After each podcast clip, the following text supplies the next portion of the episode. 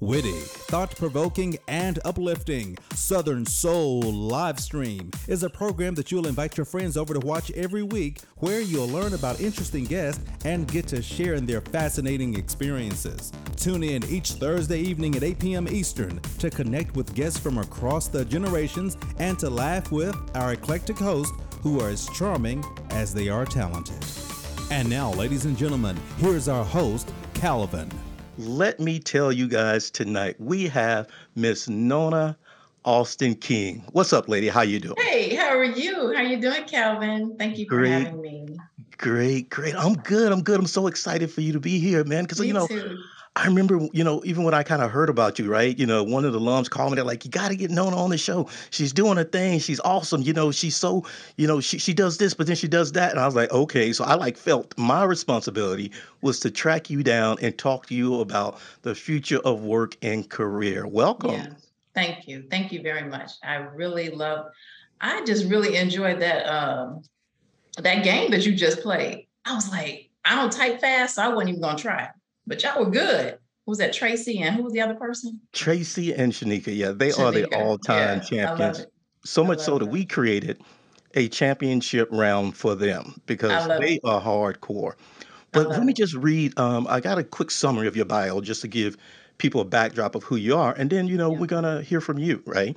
Yeah. So, Nona Austin King is a career growth strategist and global marketing leader who coaches professionals to learn practical career planning and job search skills.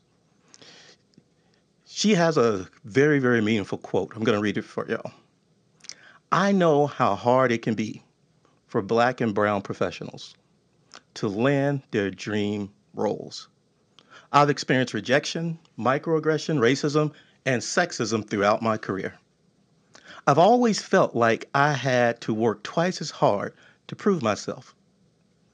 But my career was totally catapulted to the next level when I finally understood my value and stayed true to my passion. Nona King celebrates life as a wife and mother of two and resides in Houston, Texas. If you want to get more, you can go to www.careercatalystgrp.com. Welcome, Nona. Thank you. Thank you, Calvin. Thank you. So tell us about you. Tell us about your orient, orient I call it original. I can't even say it right now. Origin story, Yes. where you grew up, and some essential things about you. Yes. Okay. So I uh, was born and raised um, on the south side of Chicago. Um, I'm the oldest of four girls, um, raised by two loving parents who um, education was very, very important. But probably even more important was that they poured into us um, the value of understanding who we are, um, speaking our truth, following our passions. And I think that strong foundation helped me to get a full scholarship at Vanderbilt. I majored in music performance. And yes, music performance. And I went straight through from undergraduate school to graduate school to pursue an MBA. And so I didn't have full time work experience. So that was fine. So I successfully graduated, got my MBA in two years, and I found myself without a job upon graduation. Um, probably looking back, it was probably because I did not have full time work experience. I did not know how to communicate my value to hiring managers. I did not have a network who could advocate on my behalf. Like I didn't know anybody, didn't know anybody in corporate, et cetera. And my background in music was very different from like marketing or brand manager track. So under the suggestion of my father, he actually recommended that I start my own marketing consulting business to gain the skills that people say that I lacked. And so I did that for a couple of years.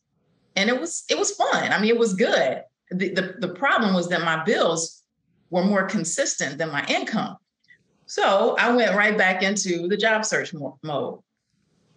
But this time I focused on how to translate my skills in such a way that it would be easy for hiring managers to see that I could actually do the work, that I could actually do the job.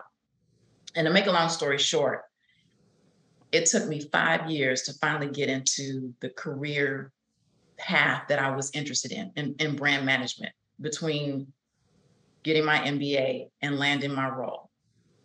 And, you know, I moved up the corporate ladder to senior level executive positions, but something was missing. I didn't really know what, but something was missing. So I think there was a huge pivot year for a lot of us in 2020.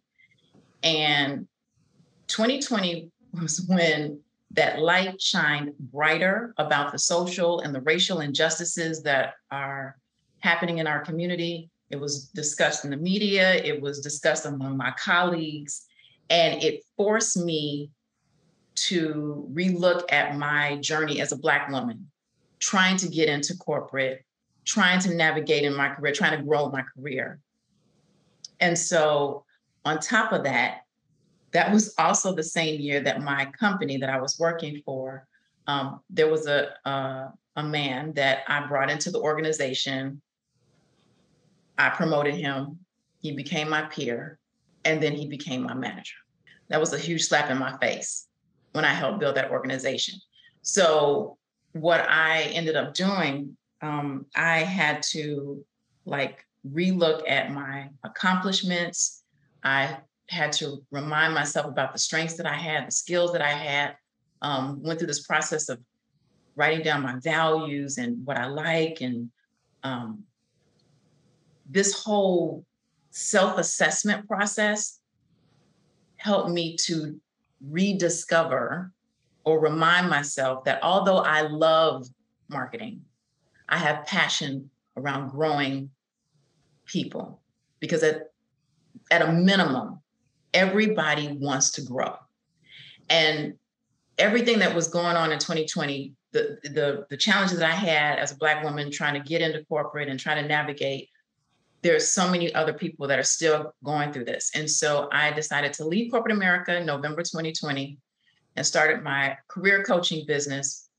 And I really focus on helping professionals of color because a lot of times we don't have access to the information on how to plan out our careers. We don't know how to um, effectively job search, and we don't know how to leverage and build networks, which is so critical.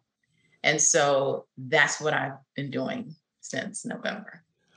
Awesome. Awesome. OMG. You know, I, Yeah. anybody who knows me, I love a testimony, right? I Mhm. love a story. And in your story, it is so, so powerful because I like the way you talk about, hey, you know, there's 2020 and it's before, but after a while, it's like you begin to own it. And I, I just I just felt that moment. It's like I'm owning this thing, right? And it's almost like I'm feeling this whole transformation happen. And, Yes. and it's just it's, it's it's exciting to me, but it also excites me because I happen to know a lot of people are going through what you experience. And the reason I know is I talk to people. And when I talk to people, they tell me their stories. They tell me their struggles. And OMG, that moment with that person that you brought into the organization, a Mhm. man, Mhm. is A getting white man. promoted Mhm. above you. yes. Not that that matter, but it just, yeah. I- I'm glad you were somewhere close to somebody's church because I can only imagine what you were experiencing. But you know, I'm pretty sure that this learned a lot. Now, tell me about you know some of the coaching you do, right? Because you know you coach and you meet with different people. You know, where do you find people when you run into them? Do you discover that they're struggling? They know they're fighting. What, what do you discover? So a lot of people um, come to me, like I want to say 80, 85% of the people that come to me, um, they are struggling. Mm, They don't know the next step in their career, or they've been applying to roles and they haven't gotten an interview, or they've gotten a lot of interviews and they've not landed the role, and they're questioning their abilities. They're um, they know and they recognize that they're underpaid, and they're starting to believe the narrative that people have said to them, and so they're they're just wanting a change. They don't know what else to do, right? Um, and so what I do, what I yes, I go through the you know the the services to help them um, if they don't really know their direction, what what's next for them. We go through this whole career mapping and vision process, and um, help them to improve their online presence by first developing a brand pitch, which is so important because it's your story. It says who you are, what you've done, the value that you add, the you know what makes you tick, why you're best at what you do. And you use that information to start sharing with others during your interviews, a little bit on your resume, a long form you put on your, your LinkedIn profile, but helping them identify their transferable skills, identify their accomplishments, and package it and communicate it in such a way that people, recruiters, and hiring managers are interested in them being in their organization. Right? That yeah. that's the most important. But I will say this the thing that I was most surprised about, or I have been most surprised about, is going through this process is not just about landing a role. It is helping people to build that self confidence again, elevating their mindset, and really just rediscovering the excellence that's already inside of them. There's no magic pill, it's already inside of you. So, you know, uh, I, I yeah. get excited because another thing I heard about your story is that when you talk about, hey, I was doing this career in marketing but then all of a sudden, when I started looking at my story, I discovered that I had a passion for growing people. So I have to believe that that passion for growing people is a part of your, you know, pitch and story. But I can imagine before you did that work, you didn't know that, right? It's almost like, you know, um, marketing was important, but I would love to kind of hear about your story. You know, that whole my career is marketing, but my passion is this. Yeah, you know what? Honestly, I always knew I liked to help people grow. I've mm-hmm. always. I'll, I'll tell you this, let me, I'll tell you this one story. Um, when I was at Coca Cola, I was an individual contributor, so I did not have any direct reports. And a lot of times, I, I was I was very active in a um, one of their ERGs. It was a women's group uh, called Women's Link, and I was I think I was the co-president of organization of our chapter, and I would bring in these, you know, different speakers, and I would, you know, speak and present. And you know, I love to, I love to talk to folks. And um, my manager at the time, she goes, Nona, you just light up when you talk about people. She said, you know, have you ever thought about a career as an HR manager? Oh. And I said, when you've had trouble at your workplace, do you go to HR first or do you go to your manager? I said, we need more people people managers that want to help people grow on this side of the business. Right. So I always knew that I always wanted to help people. I would always give my little two cents, my advice, because I do believe, because I like, there was one point in my career, I was working in one company. I'm not going to say the name of the company, but um, in three and a half years, I had seven different managers. And there's a lot of people that don't know how to people manage to help them hmm. encourage them and to help them to develop and to help them to get where they are, right? And so I've learned through trial and error, you know, learning from good people as well as people not so good people. and but this is what I've always wanted. That's what I always did. In terms of marketing, I was exposed to it and I enjoyed it. And I got it, I had great opportunities and traveled and met some great people and learned a lot. And it was great. But honestly, developing people is not that different from marketing. Like oh. in I'll tell I'll tell you one. So marketing at, at the very basic level, you identify a target audience, you invest money to build that brand to get people to know who you are and you fill a service you add a value to your customer so that they come back and you build your business. Same thing with career coaching and developing people. Well, you as a as a person that is looking to land a role, you know who your target audience is. It may be you know a certain company or a certain role that you're interested in getting to. They have a problem that they need solving. that problem is written in the form of a job description. Mm-hmm. You need to show the value that you add to the organization, right? And you are better than everyone else based on your requirements, your values, and your passions. And so, what I really do is I try to get people to first start with what are their requirements? What are their values? What are their strengths? What do they like? What are their accomplishments? What is their vision for themselves? And then we look for companies and roles that are worthy to be on their list. I love it. Because we have the choice always. Yes. You know, I, I, I love that position because, I mean, you said it, right? A major thing is that you have to rebuild the person to some extent, right? They started believing that narrative, right? Whatever Yes. it is, right? Yes. And rebuilding that person to that narrative and getting them to understand they are the prize, as they say.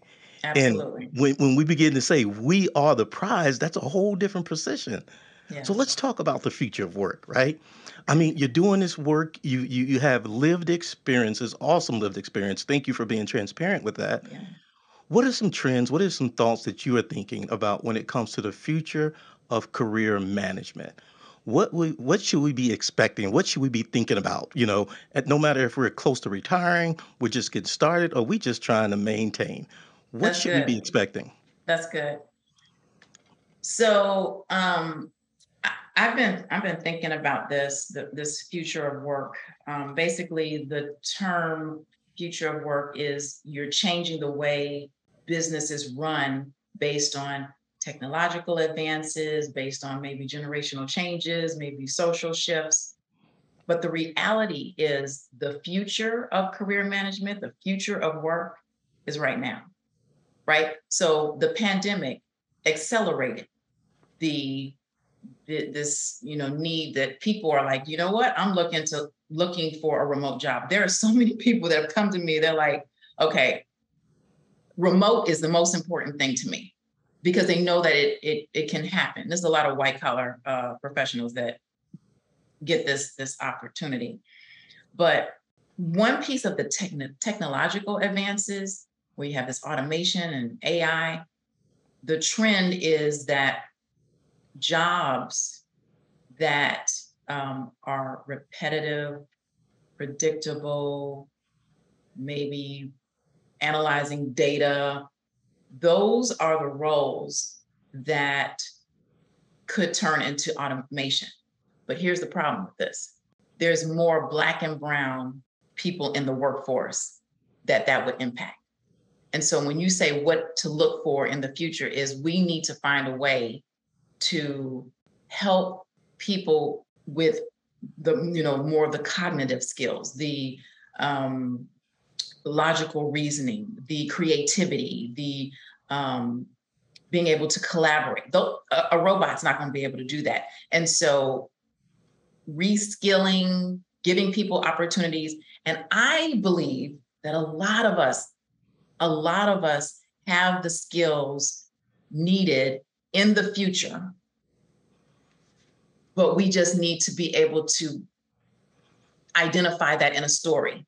How have you as an example like see these are some of the skills that i've i've come across. Like i've looked at hundreds of job descriptions and yes they ask for certain technical skills but a, across the board across roles and industries they're looking for strategic thinking an analytical mindset they're looking for someone that works well with others they're looking for um, um, driving business improvements, right? Adding value, um, being adaptable, the uh, being a human, like being able to be open and transparent and communicate. Like these are, and you know, this logical reasoning is so important, and that's what we need to start, you know, helping people. And so that's what I do in my in my way is help identify skills that are sought by hiring managers across the board and helping people to showcase those skills so that it is transferable so that they can land the roles that re- that meet their requirements Awesome, awesome. You know, I I I love what you're saying. It's true. It's a little scary, but at the same time, it's doable, right? I mean, you know, if if what I hear what you're saying is that if it's repetitive and a computer can do it, once again, let's screw it on a bolt. That's something that they're going to most likely, you know, replace humans with computers for. But if it's something that requires some sort of thinking, Yes. problem solving, you know, conversation, like you say, being human, conversation with a human being to say, okay, what's really going on? Yes. Then that's where, and it's almost like it's people skills, but it, like you said, the future is now because I've literally been hearing these things for probably about two decades. Yes. But like you said, the the, the pandemic, you know, it, it kind of accelerated these things, right? Where it's like, hey, it's happening, it's happening. Then all of a sudden, now. Yes. So so that's really cool. So so so thank you for sharing that. And um, we're going to talk a little bit more about that with Alex later Yes. because she has a different role as an. HR exec, and I'm definitely curious at her perspective of the same question. Now, as a career coach, I got some questions. These are questions that came from the audience and participants. Because whenever I get ready for the show, I kind of Okay. talk to people. I'm like, hey, what do y'all want to hear? And Love y'all, Calvin didn't create these questions. They came from y'all. Yeah, I did say y'all. I'm from Texas. So um, we, we call all that good. swagger where I'm from. You know, so what are some differences that you're seeing as a coach when it comes to coaching the different generations? And this is based on the premise of four generations in the workplace. You know, do you see any challenges with younger, mid, you know, career individuals or, you know, um, people who are rounding up their career? What are some of the challenges you see as a coach when it comes to engaging different generations? Let's say four generations in the workplace. Um, so let me first talk to you about from a coaching standpoint. So I coach people from college all the way to 20 plus years of experience. And I assumed that younger professionals are having um, less confidence because they don't have as much experience. But that's not the case. They are eager, they are interested in um, the, the, the, the sky's the limit for them. And so they are open to um, finding opportunities that allow them to, you know, leverage their skills and build on their skills. I've noticed that there's nothing different from having zero years of experience all the way to 20 plus because both of the all of the generations the people that i work with they're having a challenge whatever challenge it might be. They're applying and they're not getting the role. They're interviewing not getting the job. They're being passed over for promotions. They're um, th- they've been told a story that they are not good enough and they're starting to believe it and their imposter syndrome. This goes across generations. So from a coaching standpoint everybody is pretty much the same. Um, younger professionals it takes them a little longer to develop their brand pitch but that is pretty much it. Awesome. and just with some support that's it. But if you're asking and, and i'd be very curious to see what alex says about this but from my experience um, the last company where i worked uh, i all of my direct reports represented all of the generations in the workplace. And i report i had uh, two baby boomers reporting to me i'm a gen x they had no problem reporting to me it was a great relationship because I focused on how what are what are your goals? What are your strengths? How do we leverage them? How how do we close gaps? How do I support you to grow? I find that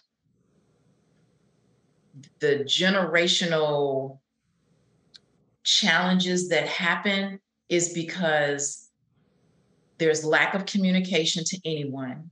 And for the older uh, people in the workforce, if they are resistant to change or they don't want these young people in, is because they are starting from a space of uh, where they're not happy where they are, and it took them a very long time to get where they are. And they, how do you, how are you gonna come in here and make these changes? However, if you've been intentional about growing your your your career and you positioned yourself and you've leveraged your network and you see the value that you add and you know what's next for you and you know what you need to do to get to the next step somebody else younger than you less experienced is not going is not going to bother you so it really depends on a combination of organization and how they communicate how they motivate people how they help grow their people um, so that that's my perspective Thanks for sharing that. Uh, I actually love your response um,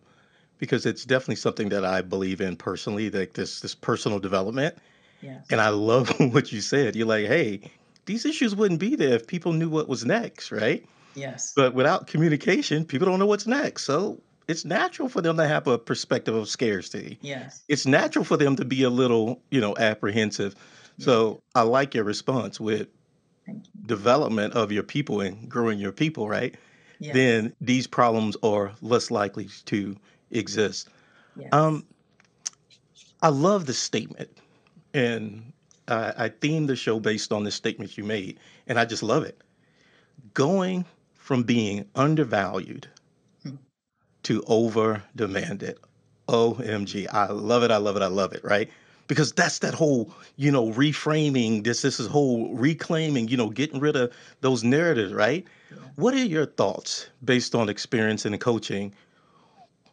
How does one go from being undervalued to over demanded? That's a very good question. You know what? It starts with you. It starts with your mindset. I told you my story. I've had other uh, challenging stories. Um, I don't know how much time I. I don't. I'm almost out of time. I think. Yeah. But so I'm you gonna got be you, you got time. I got you. okay. Because I'll, I'll be really really quick. So Mhm. um, I there's a four step process to starting from being undervalued to being over demanded, in demand, deciding where you want to go. you. hmm First, what I said when I shared my story with you, I said that I went through this process, a self assessment, writing down my strengths. I wrote down like 100 strengths and skills that I had. It was hard, but I did it. I wrote down my accomplishments. I identified what my values are. I looked at what what's important to me. What is what do I want to do? Like I when I started writing that list, I immediately started building my own confidence in myself again. In fact, I started rediscovering parts of myself that I had almost forgotten. A lot of times, and I, I encourage you guys to do that once a year at least, because we are always following someone. Okay, we got a performance objective. How, how, am I meeting those objectives? And, and we go along life like that. But if you take a step back, you've got a lot of accomplishments. So the first thing is self assessment. S for self assessment. Then, if you identify where you want to go. So for me, I wanted to pivot from marketing to career coaching. So what I did was I went to workshops. I um, got my training. I did some pro bono work to test out my process to make sure that it was good and was getting results. That's education. You can go to school for that. You can, you know, how do you close that gap? E for education, S E, okay? R. Mm, mm, mm. You can, R is for relationships. Please do not snooze on the power of networking because when you are able to build that network and you're able to leverage your network and you're able to figure out how to service back your network, that's when they're going to start advocating on your behalf. And that network has helped me build my business, right? Beyond just working with somebody. Okay. And so that was R. And P is once you is persistence. So once you identified what you want to um, you know do, you know, you've self-assessed, you've closed your gaps, you, you know, leverage your network, you're building your network, you're servicing your network. Don't give up. That's how you do it. That's how you do it. Awesome. S E R P. I Sir. love it. Sir, I love it, love it. So we got one last question for you, and we're gonna transition right to Alex. But you know, based on your perspective, I'm gonna ask Alex this question too. With all that's going on, and there's been so much going on in the workplace, do you consider to be a buyer's market, right? Where it's employee, you know, benefit, you know, employees can just say and do whatever they want, or an employer's market, right? Who are setting the rules of engagement based on today? What are your thoughts about that? Calvin, to be honest with you, I don't pay attention to that. And I don't Mhm. encourage anyone else to. When I was single, living in Chicago, hanging out, people would always say, Oh, there's so many women. There's more women than men. There's some more, you know, women than men. I'd go up into the club, all I saw were men because all I was focusing on was where were the men? And that's all I saw. So what you look for, you find. So that's why I say it's so important to understand what your requirements are first. And then you start looking for what is worthy to be on my list, and you will find it. Sorry, I didn't answer your question. No, no, no, no. Hey, all answer is an answer, and I dig it, right? So, you know, I, I, I love what you're saying, and now I can see why, you know, classmate was telling me you got to talk to Nona. You have the passion, you have your purpose, you have all of these things aligned, and I can tell you love what you do. God is Tell, good. tell people how they can connect with you. I think you are offering a 20 minute consultation, right? Tamika's going to Yes, drop that in the yes, chat. Tell I'm, people how they can connect with you and what they um, should expect. Yes. So, um, yes, any one of you can sign up for a free 20 minute uh, consultation um, on my website, careercatalyst.group.com. So it's C A R E E R, Career Catalyst, C A T A L Y S T, and then grp.com. If you go on that website, um, you can go all the way at the bottom and you can request a one on one consultation with me. And I think I was offering something else. Um, yeah, um, Tamika, what else was she offering? I was I, offering I, something else to you guys. I I sent her the email. She's going to look at it and um, she's going to drop it in the chat. So um, stay tuned to the chat. I know it's in that email um, that you sent over to me. yes. But I just um, totally forgot. Yeah, me too. I remember the But I, but we, I really both. hope you guys reach out to me because I really want to help. I really want to help you go from where you are to your next. Awesome, awesome. Thank you, Nona. And if you have Thank you. time, feel free to kind of hang out and listen to what Miss Alex is going to talk about because what I would love to do is bring you back and both of us, both of you all, begin to do some Q&A. And for the audience, you know, we have different run of shows, but in this run of show, it's a great time now to start putting your questions in the chat. You can put your questions in the chat now. Nona's going to be watching, and I'm pretty sure she's going to be ready to connect with you guys. Free 20 minutes, it don't get no better than that. As you can say, Sister Girl is ready and to talk about your life, your career. And it don't matter what you tell her, what you didn't experience, you can tell she has experienced it also. Miss Alex Smith. What's up, lady? How are you doing? Hello. Yes, I can hear you. How are you doing? excellent. Good evening. It's Oh, wonderful to be here. Good evening. oh, OMG. What did you think about Miss Nona? I mean, sister got a story, right? Yes, thank you, Miss Nona. Loved her story, loved the tidbits, uh, especially the focus around networking and understanding your strengths. I, I, I definitely believe that as well. So, uh, wonderful, good nuggets there in your conversation with her. Awesome. Well, I'm really looking forward to, you know, when I bring together various, you know, speakers, there's always a networking opportunity, right? I find these themes. So I definitely want you and Nona to connect because some of the work you're doing and the things like that, I, I know there's going to be some synergies, but I want to kind of read a snippet of your bio.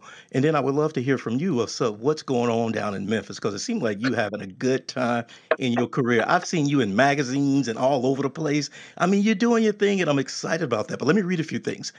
Alex Smith currently serves as the Chief Human Resources Officer for the City of Memphis. She is a visionary and architect behind the city's talent management, training, employee relations, compensation, benefits, and diversity initiatives. As a senior leadership team member, she is also the Chief Change Officer focused on evolving the city of Memphis culture to enable the mayor's mission to position the city as the model 21st century city. Alex has been quoted saying, I help leaders make cultural changes that may seem impossible a reality. She holds a bachelor's degree from Duke University in economics and a master's degree in human resources and Industrial Re- Relations from the University of Minnesota. She currently lives in Memphis. She also is CEO of Smith Human Capital Management Group, a boutique HR management firm focused on helping individuals, businesses, and nonprofits. For more information, you can contact with Alex at www.consultalexsmith.com. Welcome, Alex Smith. Hello. Awesome. Well, tell the people a little bit about you. Tell us about your origin story, where you grew up, and some essential information about you. Absolutely. So, my story starts in Gary, Indiana. That's where I'm from. I am the granddaughter of a successful politician, business owner in Gary, uh, and the, the true product of what does it mean to make your life to public service uh, and helping others. My background really started when I went off uh, to undergrad uh, and started my career uh, at Duke University. Um, but what was most poignant about that was when I decided to go and become an economics major. My thought at the time was that I was going to be a stockbroker on Wall Street. That was my focus. And um, I've literally been trading stocks since I was 10 years old and had an obsession around understanding equity markets and uh, when I finally got the opportunity when I was in undergrad to actually go to Wall Street, I realized that wasn't what I wanted to do with my life at all. And so I had this interesting period of my life where I um, didn't know where I wanted to go because I knew I didn't want to actually be on Wall Street. Um, but I knew that I had student loans and I needed to have a job. And uh, and so uh, one thing that I always cared about, going back to my background, was around public service.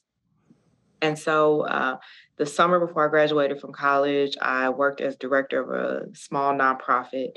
And there I discovered the love of HR. Uh, and uh, in that role, I had to hire and recruit uh, volunteers, and I had to help people in the community uh, with uh, getting services and uh, finding jobs. And um, after talking with a few mentors, I, I, discovered that HR was a career path that that could be something very fruitful for me. And so I applied to different graduate programs and ultimately got into the University of Minnesota.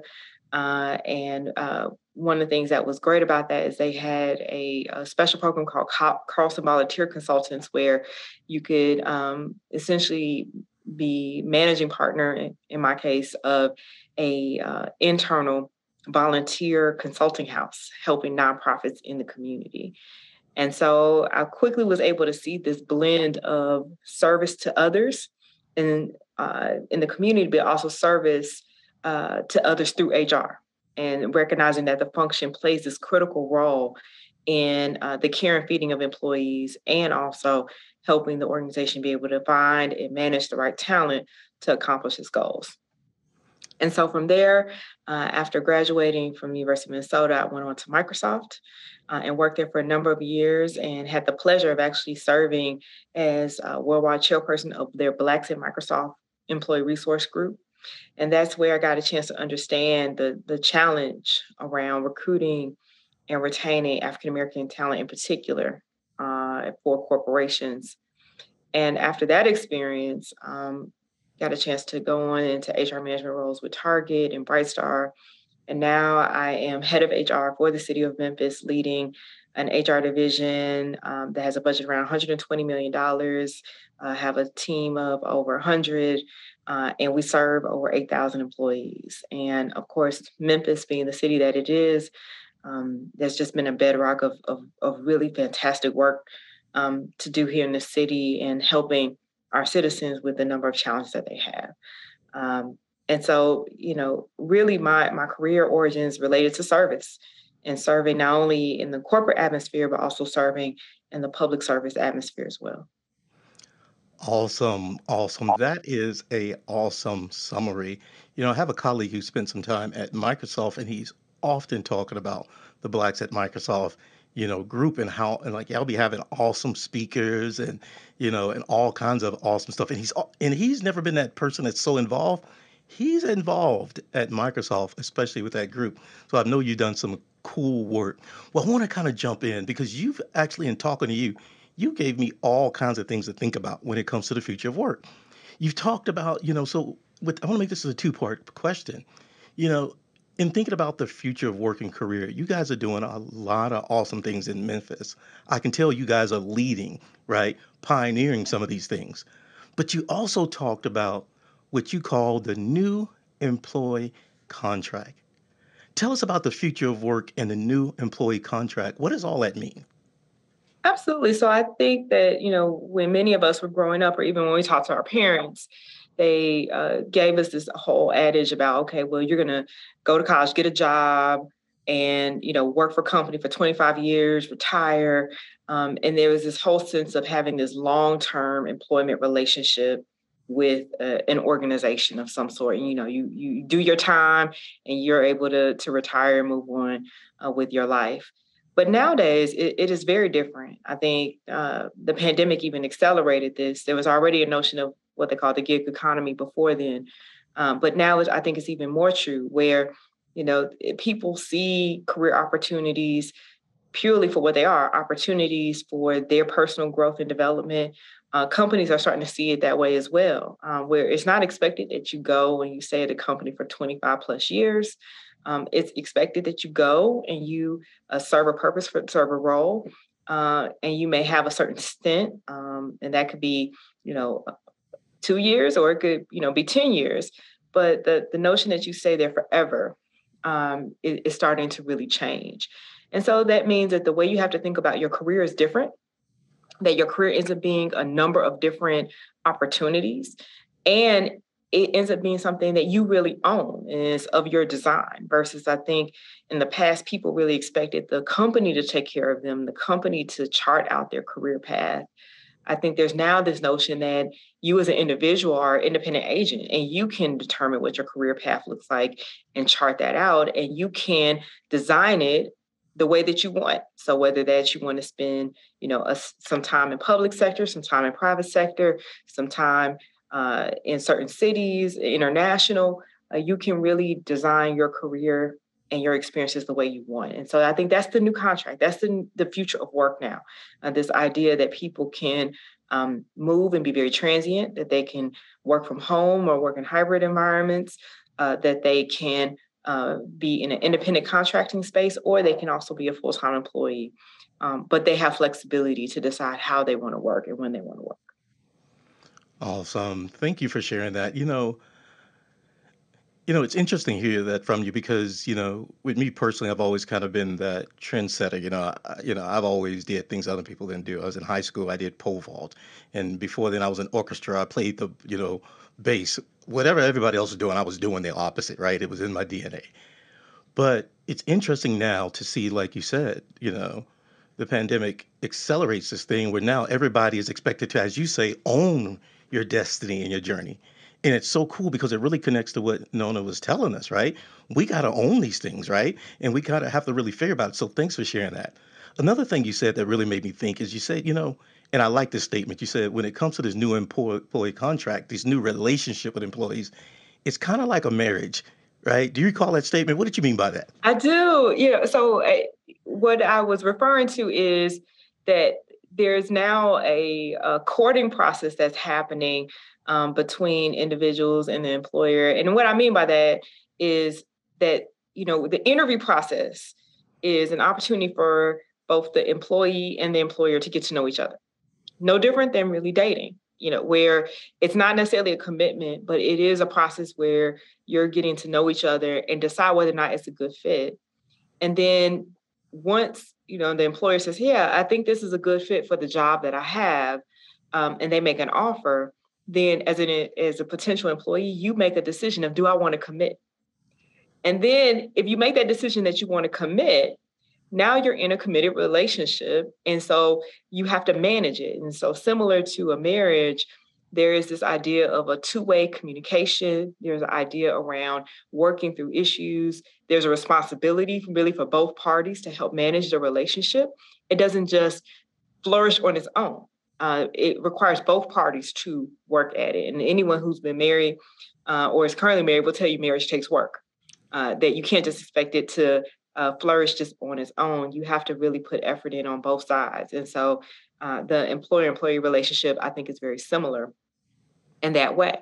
Uh, and being able to have those conversations and work through those issues uh, and also chart a course of together in terms of what that looks like. Um, and of course, you know, at times you could decide that maybe it's not a good fit. Maybe you thought it was going to be a, a, you know a good fit for you, and things have changed. You've grown in a certain way, or, th- or things are different, um, and it's it's not for you. And you have the the ability to say, you know what, this is this is not the right fit for me as well. So I think sometimes people, when they look at employer employee relationships, they see it as this um, one sided relationship where the employer has all the power. And I think what I would submit to you, and, and Nona said this as well, is that no, you have power too. You're not a, a victim of circumstance in this situation. You have power as well.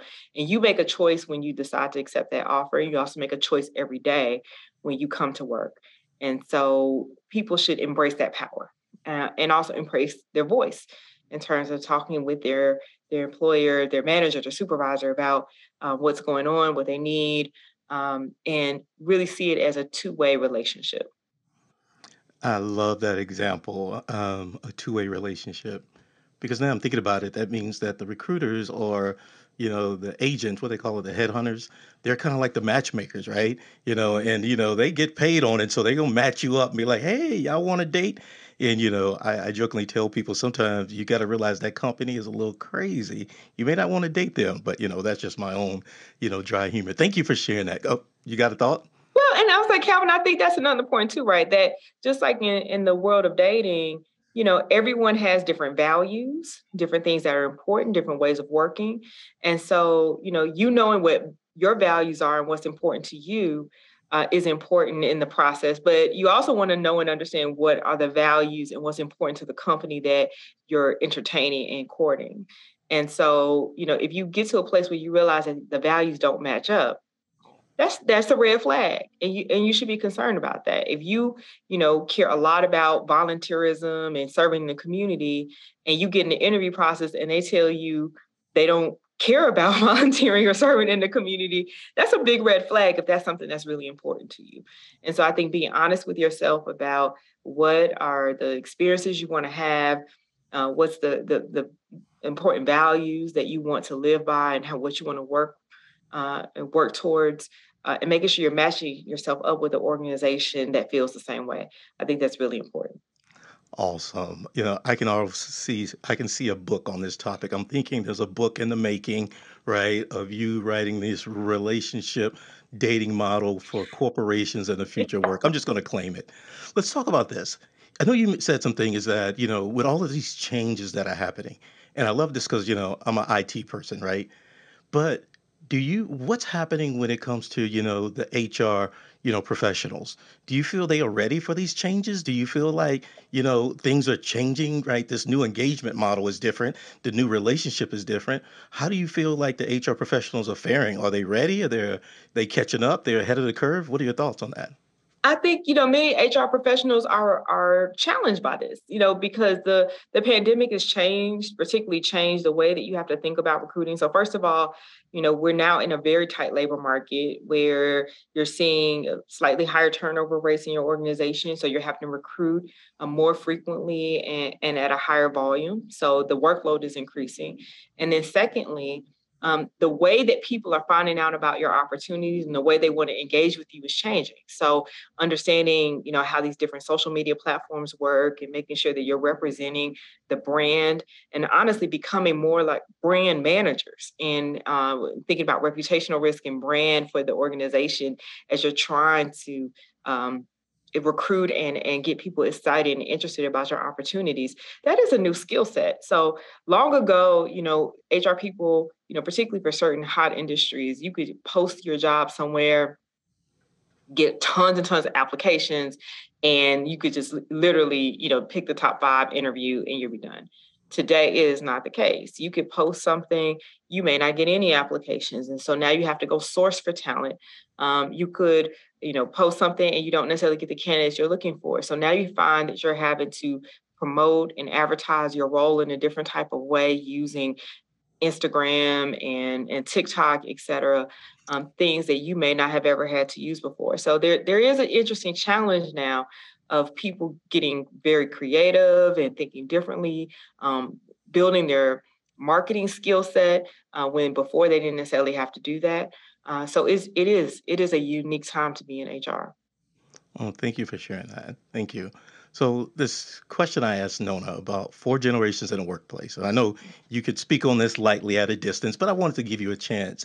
You know, as my the audience kind of submitted these questions, you know, they were curious, you know, about things such as older employees transitioning work to younger employees.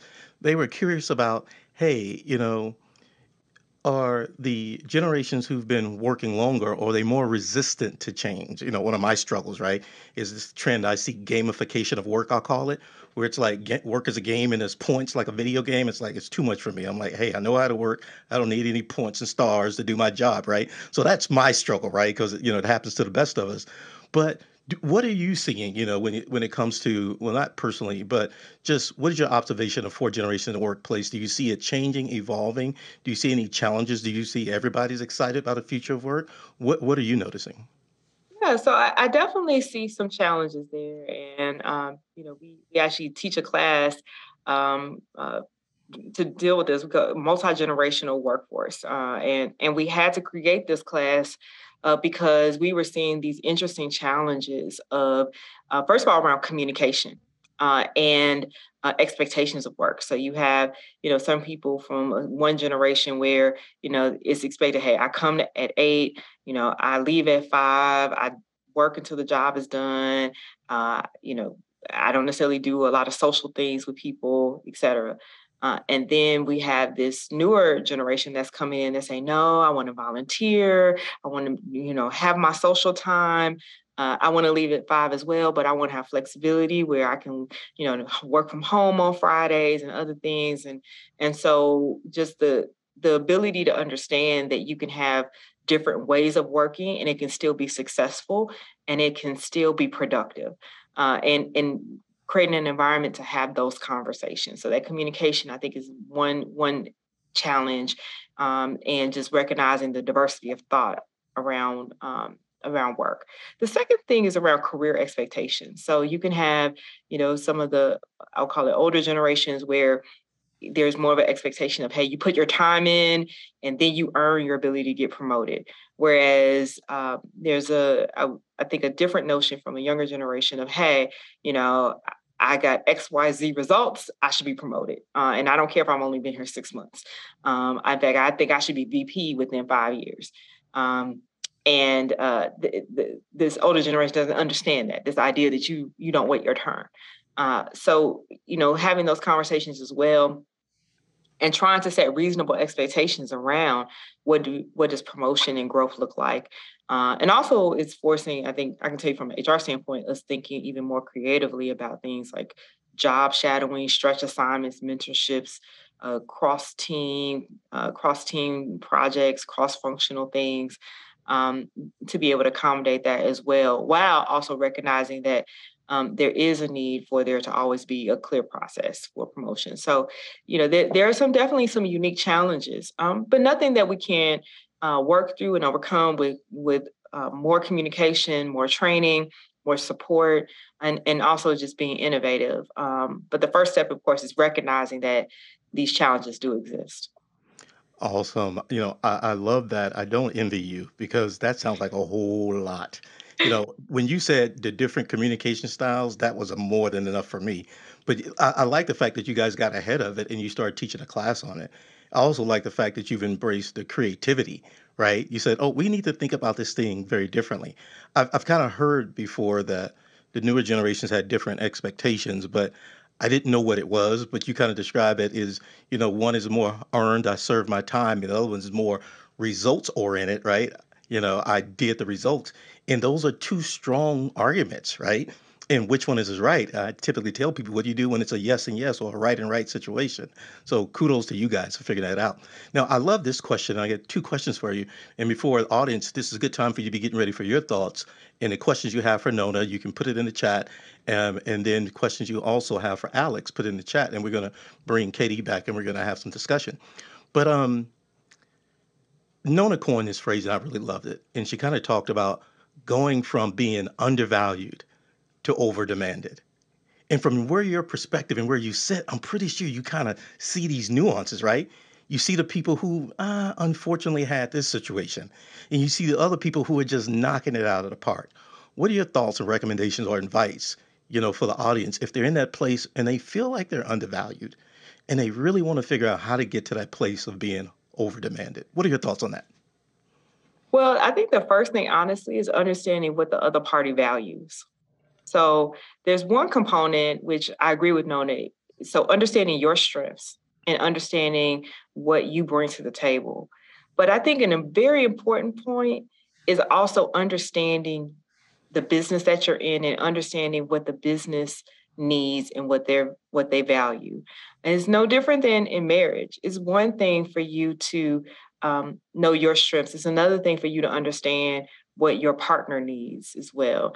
And one thing that can be very frustrating in a relationship is if your partner really needs um, a food and is and what you're providing is um, you know a gift card that that's a mismatch you, you want to make sure you understand what your what your partner really needs and in this case what the business really needs if your if your business is struggling to drive for revenue then being creative about how to help them drive for revenue is where you want to be, not, you know, coming up with different regulatory things that's going to not help them with driving revenue. So I think understanding what the key things are that people need and then playing to that in whatever way that you can that makes sense um, based on your function.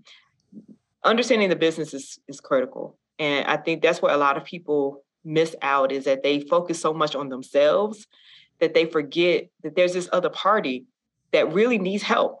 And they have goals and they have strategies that they're trying to realize and make happen.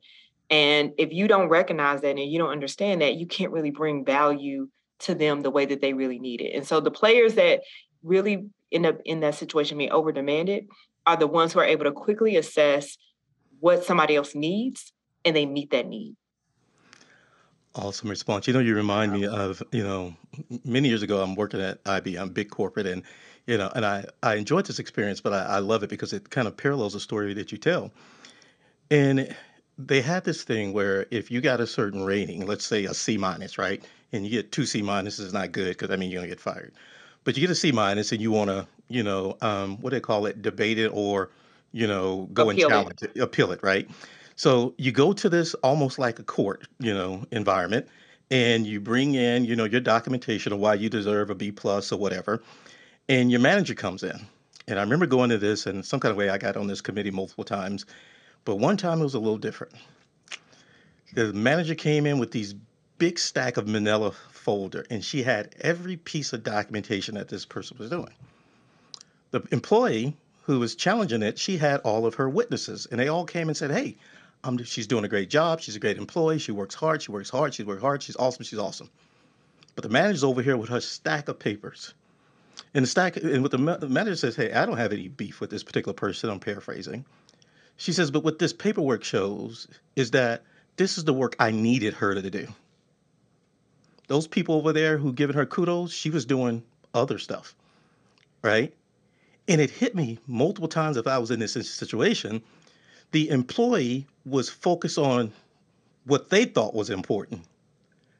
And the manager in the company had another list of things that they considered important. So it's not that it wasn't hard work doing because there was a lot of hard work happening.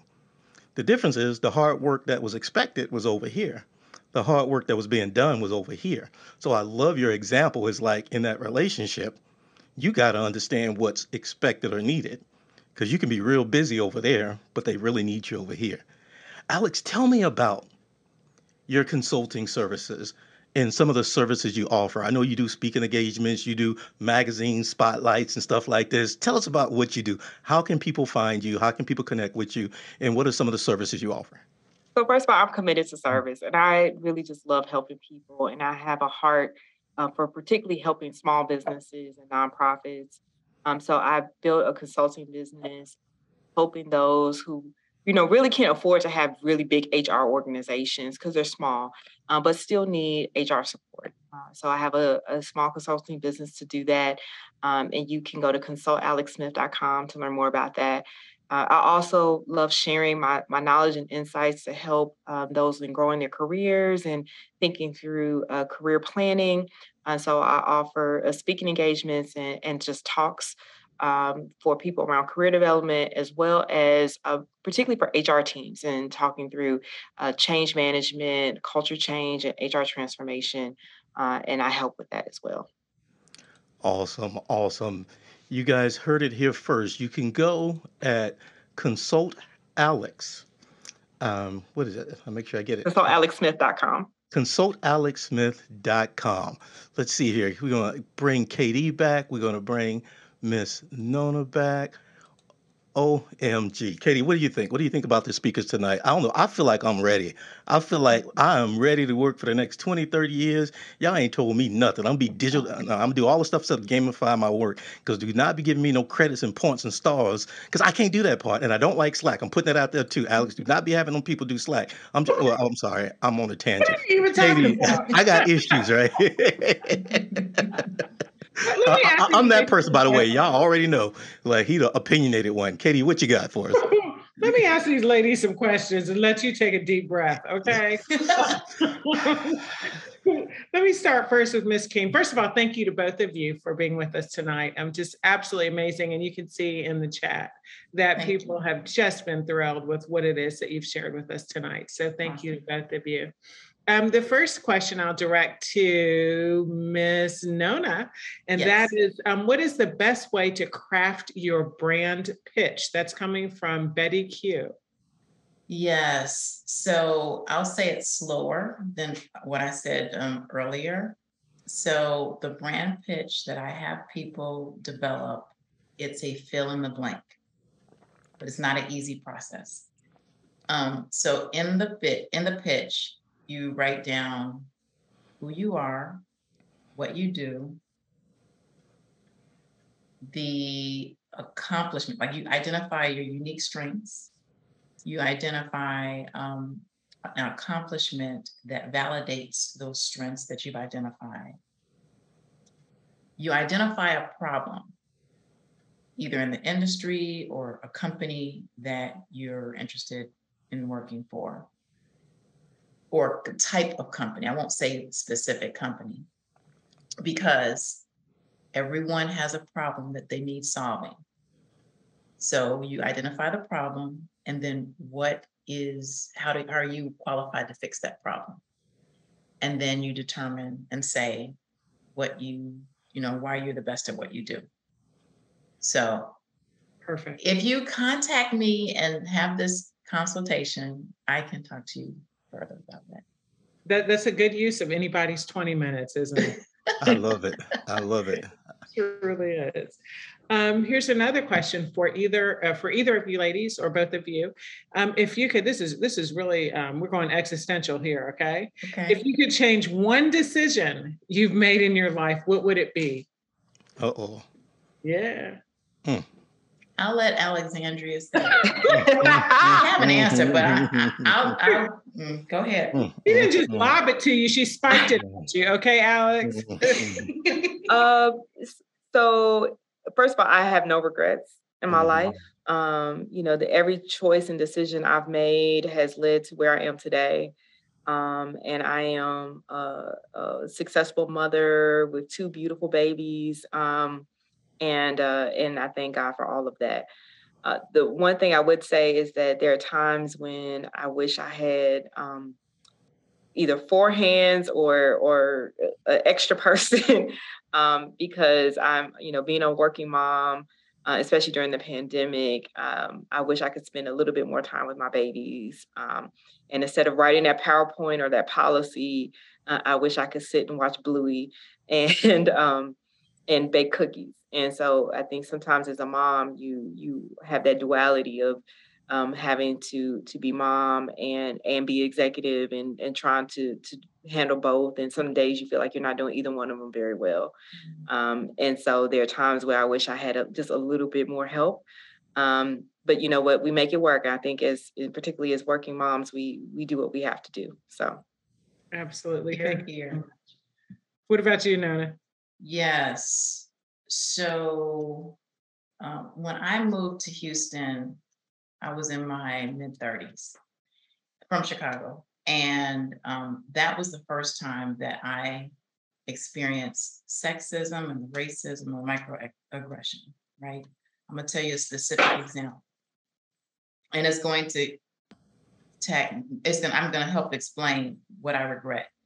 So um, I had just come back from maternity leave with from my, you know with my having my first child. And i don't know other mothers like going back to work you talk about major imposter syndrome where you i for me i didn't know if i could be a mother and work at the same time. I don't i didn't know how people could do it. Well, anyway the first day i got back to to to work my manager said you know what? Being a mother is like wonderful he said but i racked up hundreds of thousands of airline miles and I'm not doing it again. So you might consider moving from your current role to an innovation role where you don't have to travel. And the man posted my current role on a job board, an online job board. What I regret is that I didn't go to HR, that I didn't tell anybody that I I didn't I was so focused on keeping my job and I questioned my abilities. And so yes, there the the times that I've regretted things is that I did not use my voice and I didn't know my value. Mm-hmm. That's powerful. That is really powerful. Thank you for sharing that. Um, I've got a question for Alex. How important is employee recognition? and especially with your employees in the city of Memphis? I would have to say employee recognition is extremely important. Um, the ability to um, eh, share with employees when they're doing something right and to, to recognize them, whether it's through spot bonuses or through your uh, annual bonus or ovation uh, recognition programs, all of that matters. At the end of the day, people want to know um, that you are paying attention to them that you care about them and that what they do matters. And so that conversation with managers, supervisors, with their employees is very important. Um, and at City we've made a, a, ton of investments around that. So we have a, a, spot bonus program. We have an annual program called Ovation Awards. We have a performance review process, uh, and we always seek to um, leverage our executives to to acknowledge employees when they're doing uh, great things um, for the citizens of Memphis uh, or for each other. Uh, but it is a continuous thing. Uh, you can't just do it um, periodically, you have to do it constantly and uh, taking the opportunity to recognize others. Uh, so it really is a cultural thing, but it's so important in building the right type of culture. Sure. And you mentioned a spot bonus. Can you tell us what that is? So a spot bonus is, uh, and there are several um, companies that have something like this, where when uh, a manager or even a, a peer or another employee um, sees that someone is doing something really well, um, or they take on a big project or, or accomplish something really great for the organization, they're able to write up a quick memo uh, recognizing them. And then uh, in our case, we pay $250 for uh, anyone that's submitted um, once it's approved by their director, you know, to make sure you got the budget, et cetera, to do that. But um, the the idea behind it is, you know, when somebody's doing something right, to to acknowledge it and to to give them uh, uh, an incentive to recognize it. See, and I hear you. You're saying two hundred fifty dollars, so it doesn't have to break the organization, but just the acknowledgement itself is is helpful and powerful. Absolutely. Um, Thank you so much. How can you blend the different generations and cultures? What are some best practices that that you see around that? So uh, for blending called for blending generations, and I would say the same thing around having diverse teams as well. We found that project work is the best way to do that. So having cross-functional projects where you know it's a it's a big initiative for the whole organization, and you have people from different functions, um, different walks of life that are part of that team working towards that goal together is a great way to help people first of all communicate and get to understand that value of having that diversity on the team. So i'm a big proponent of cross projects cross team projects. Um, i also am a big proponent of uh, stretch assignments where um, one of the things that i'll do often in my division is i'll take somebody that's a strong performer and put them over in another area for you know six months and let them try something different um, and and have them bring that that insight and skill set um, and vantage point to a different team. Um, and, and I found that those people who are willing to step out of their comfort zone and go try something different, uh, or even be able to take a stretch assignment for a few hours a week, they grow so so much and tremendously, and the team benefits so much from hearing that other perspective. So that's another great way to expand your culture as well. Awesome, awesome. You know, I think one more question for Nona and, and wrap us up. Um, Go ahead and answer that question. I want to just give these ladies they they thank you, they flowers. Go ahead. Um, one more certainly. question for um, I, I got to say that Alex gave me hives when she said uh, a group projects because I, I, I still had trauma from like high school doing group projects with black people. I was like, I, I, really, really, we got to do group projects, Alex. but let me tell actually, you, there's nothing better. Projects there's nothing better than um, so you know one of our projects was we wanted to um, move to a cloud-based system. And when we had everybody across our organization working on that project and we finally launched. The celebration that we were able to have to say hey we all work together to make this happen across multiple teams there is nothing better than that. And honestly the pandemic showed that as well. We had people from all walks of life. Um, our hr team took on contact tracing. We had people in vaccination centers and all kinds of things. And when we were able to say no our vaccination rate was able to go up to 60% and beyond that was a big deal. So, you know, there's a lot of shared wins that can happen when you do that. I know we all have these painful memories from high school and maybe college, but th- there is some benefit from sure. a team feeling like they're winning together, and especially when it's across the organization. Amen. Amen. Can I add one, Can I, can I go, add go ahead. one thing to that just to piggyback on what she just said? The importance of being able to collaborate. Yes. We're global, you know, we're global we have to collaborate. So we got to get used to working on projects together because it's only going to help us in the end. I, I, love collaboration. Any, any last questions for Nona?